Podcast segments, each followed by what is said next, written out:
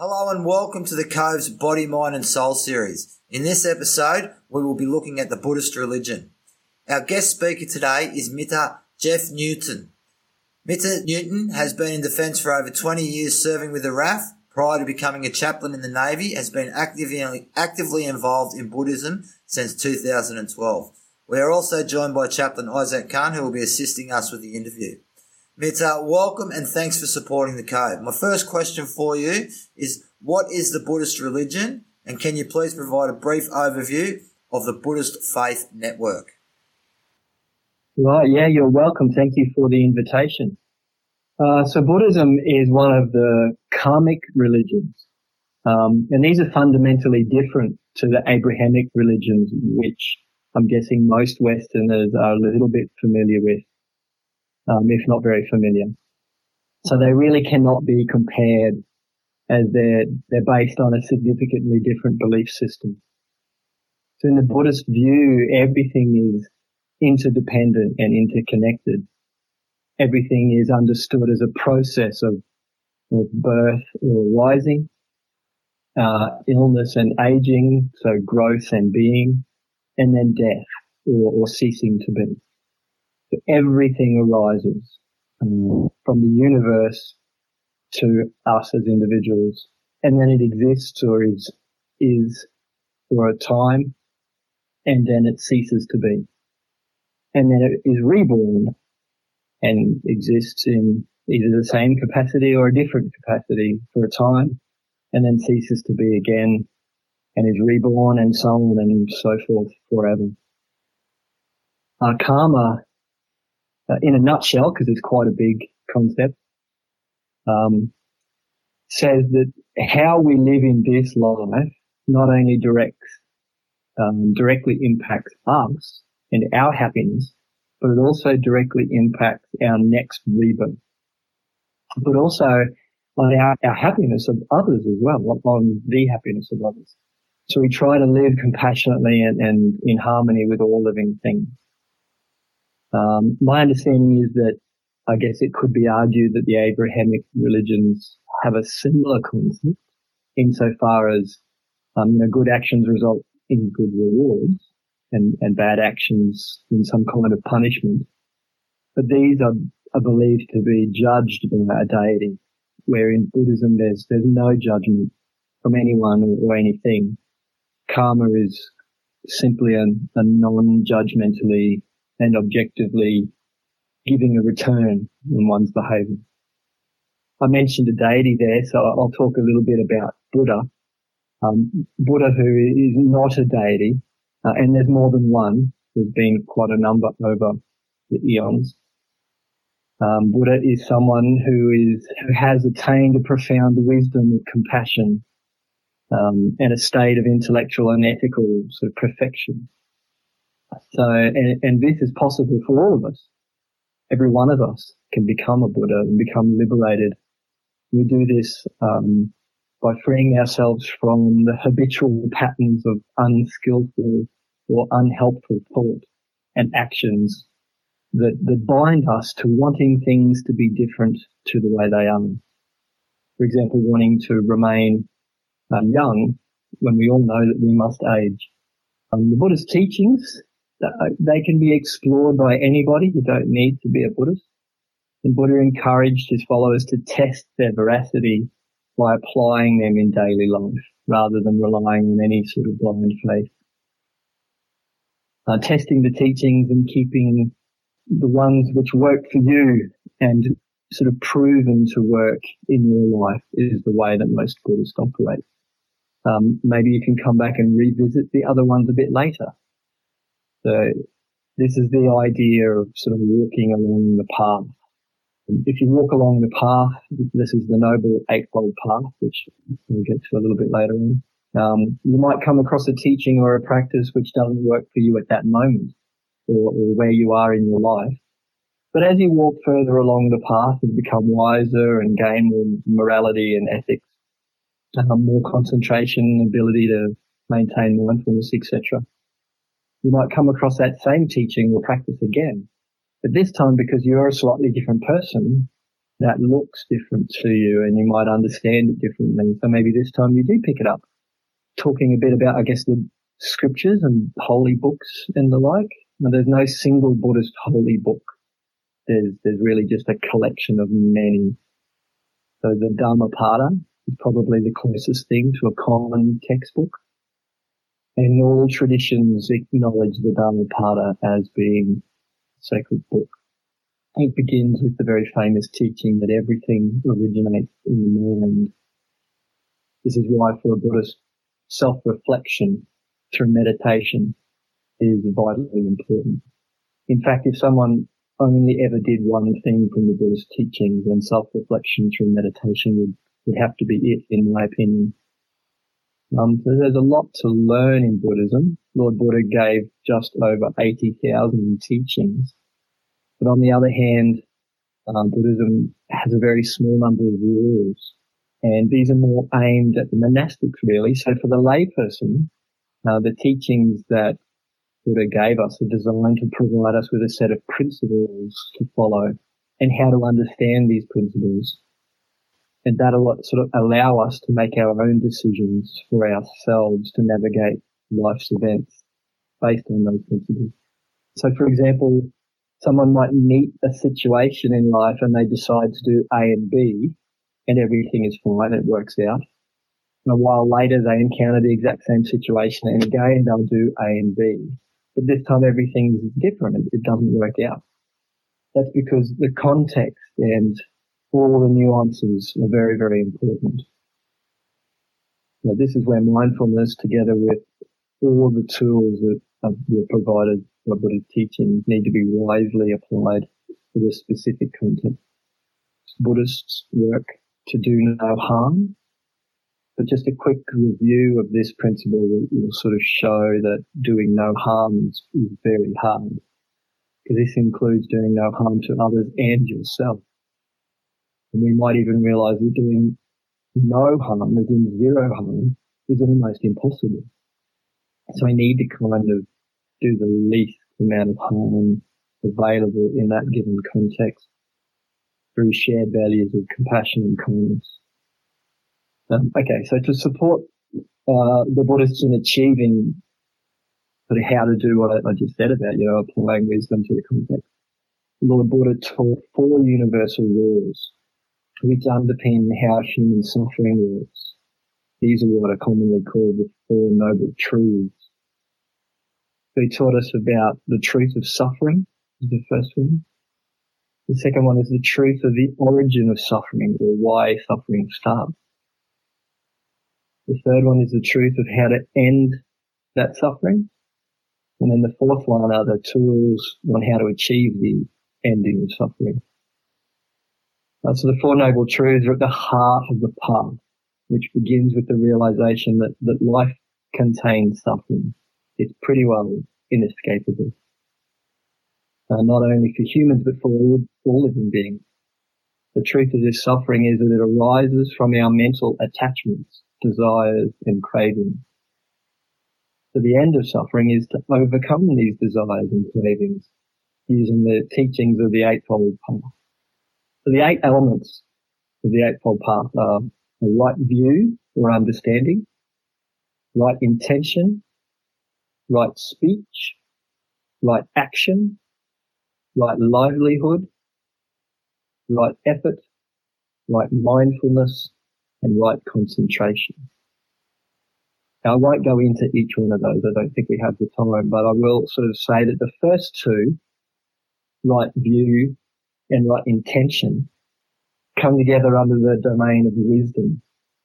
Uh, wisdom, discernment, insight. This is at the heart of Buddhism. And the next three, right speech, action, and livelihood, they come together in the domain of ethics. Here we sort of learn how to apply ethics and virtue, good conduct, morality to our, to our, our life.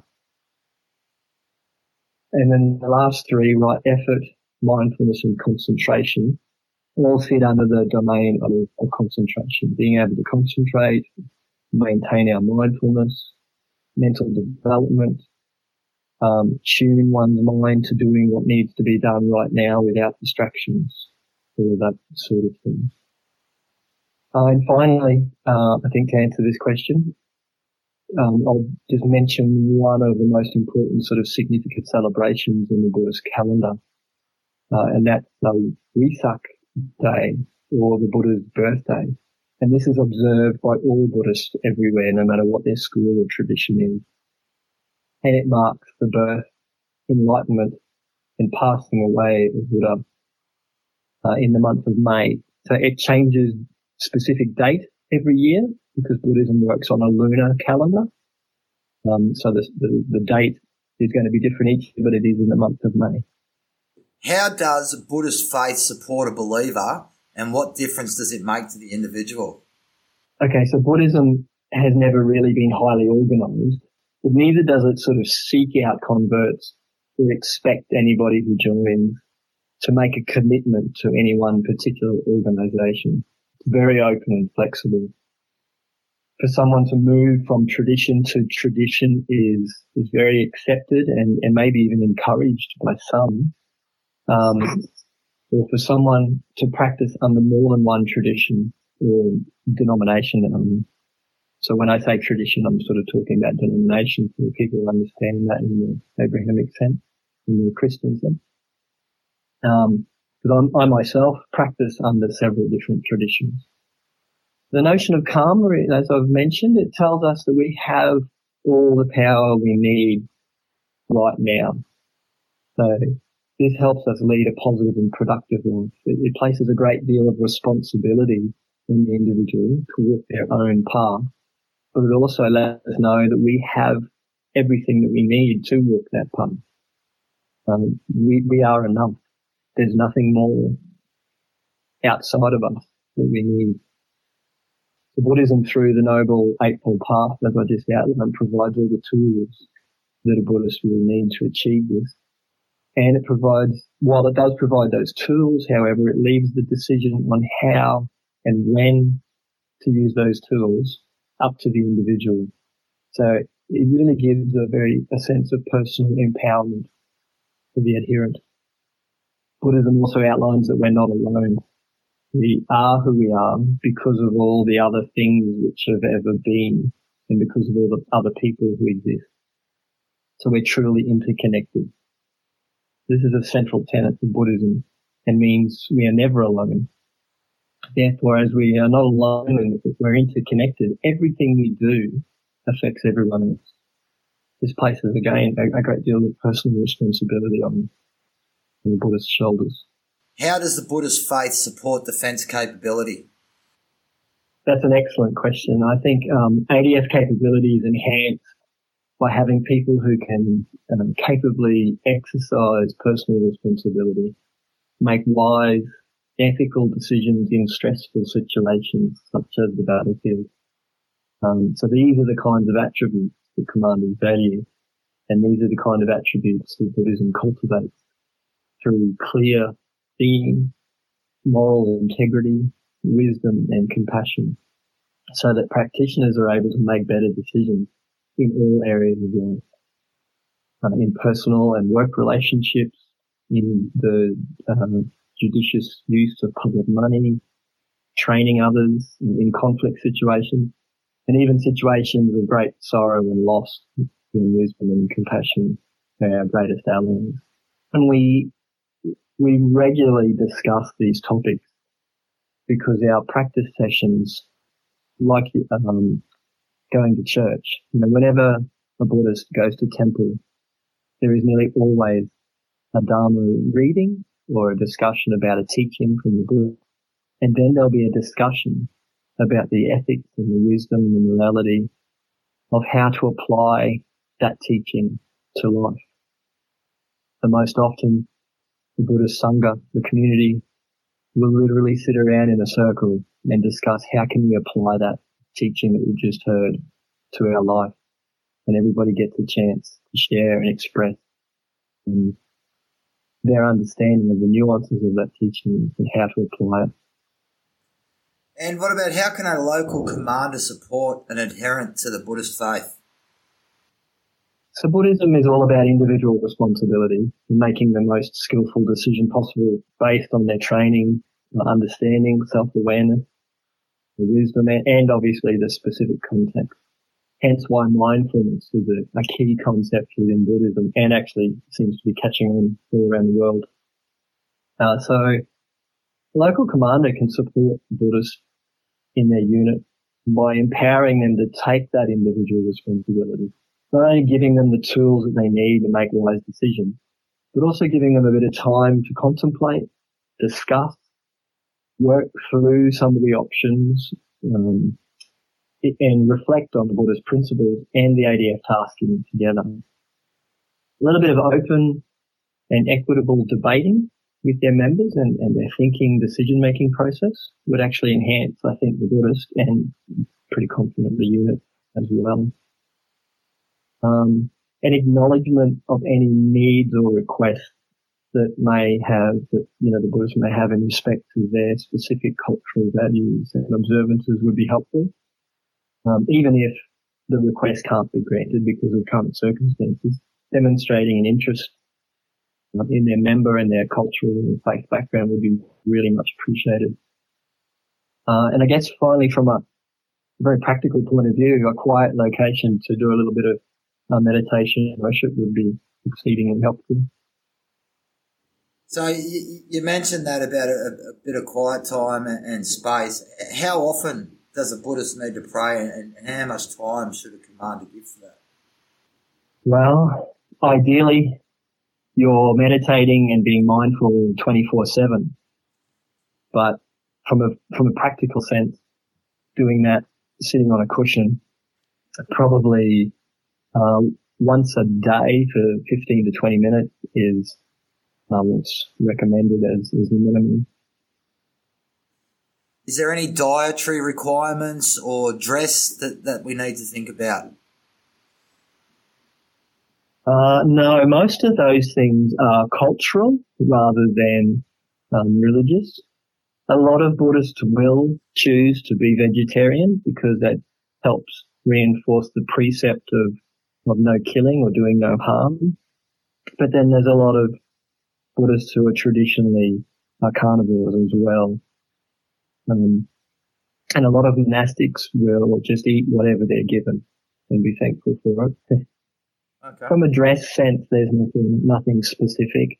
A lot of Buddhists will wear a piece of coloured string around their wrist because this is the usual gift they're given uh, from their teacher when they uh, take refuge or um, but I understand that wearing a piece of string might not be a safe thing to do in some work environment. Okay, that's great. Uh, before I hand over to Padre for a question or, or, or two, can you just tell me uh, how are Buddhist chaplains different to other chaplains? Yeah, I think that's a good question because we are starting to see more Buddhist chaplains coming into the ADF now. Um, we've got two that are in uniform and there's three or four coming through recruiting. So a Buddhist chaplain um, is not going to be ordained. So we're not monks or priests. Um, we live a, an ordinary lay practitioner's life, doing the best we can to walk along the exact same path as everyone else. Um, we'll be part of the sangha or the community, uh, and we won't be the one telling anyone else to do you know, Buddha's, Buddha's teachings tell us that it's not possible for us to change anyone else. This is where the individual responsibility thing is so important. Because change can only come from within the individual uh, when they are ready.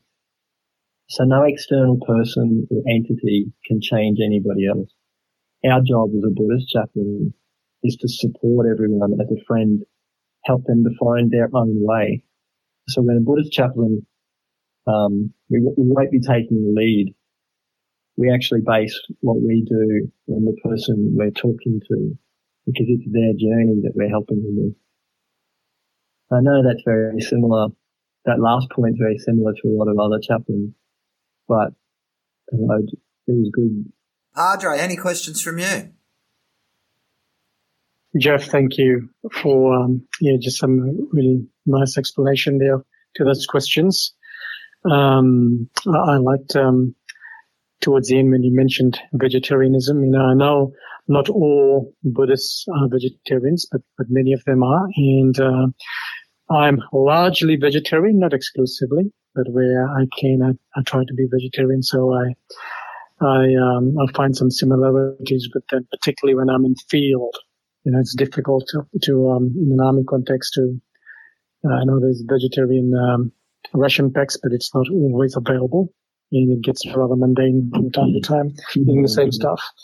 Um, yeah, so uh, look, I don't have any any um, difficult questions as such. You know, I think um, you've um, answered probably most of the questions. You know, um, um, but is there anything specific, like in a in a field context? You know, like I think vegetarianism is one of those. It'd be difficult, but is there some other ways that uh, command can help um, Buddhists that, that comes to mind? No, not specifically. I think self-reflection is a big part of the Buddhist path because the way to liberation is is internal, and Buddhists sort of see the, the, the point of life as to, to grow, to unfold, to get to know ourselves better. So self-reflection is a big part, uh, and that's what meditation sort of helps with. So even in the field, if it's at all possible to allow some time just to slow down, do a little bit of self-reflection. Um, and I, I, see on the Cove too, there's podcasts there about uh, reflective practice and journaling. So I think Army would be fairly open to that concept. Uh, I'm just, I just like to go back to uh, to Padre. The question you reference about the uh, vegetarian ration packs. Do you know if anything's being done to enhance this product? No, I don't, my friend. I've been in, um, in a training institution the last three years, and I'm in Melbourne, so I've been mostly it's been a COVID experience, a lockdown experience. So I'm, I'm a bit out of touch with um, what's happening in regards to field. All right, that's something I might uh, chase up a bit later on. Anyway, uh, Mita, is there any other points you want to raise before we close this off? So there is one more thing I just would like to mention is uh, on ForceNet, there's an ADF Buddhist Sangha uh, page or group, and anybody's very welcome to join that to learn about Buddhism, to share um, their personal practice or, or whatever. And we, you don't need to be a Buddhist to to, um, to join. No, look, thank you for your time today. We at the Cove are very grateful for the valuable information you've provided, and I'm sure this will definitely assist our listeners. We also thank all of our listeners for tuning in. Our next talk continues uh, with this faith and will concentrate on the Islamic faith. If you have any questions, please feel free in contacting soldiercove at gmail.com and we will be sure to get back to you. Don't forget to download the Cove app. It's PME in your pocket, anywhere, anytime.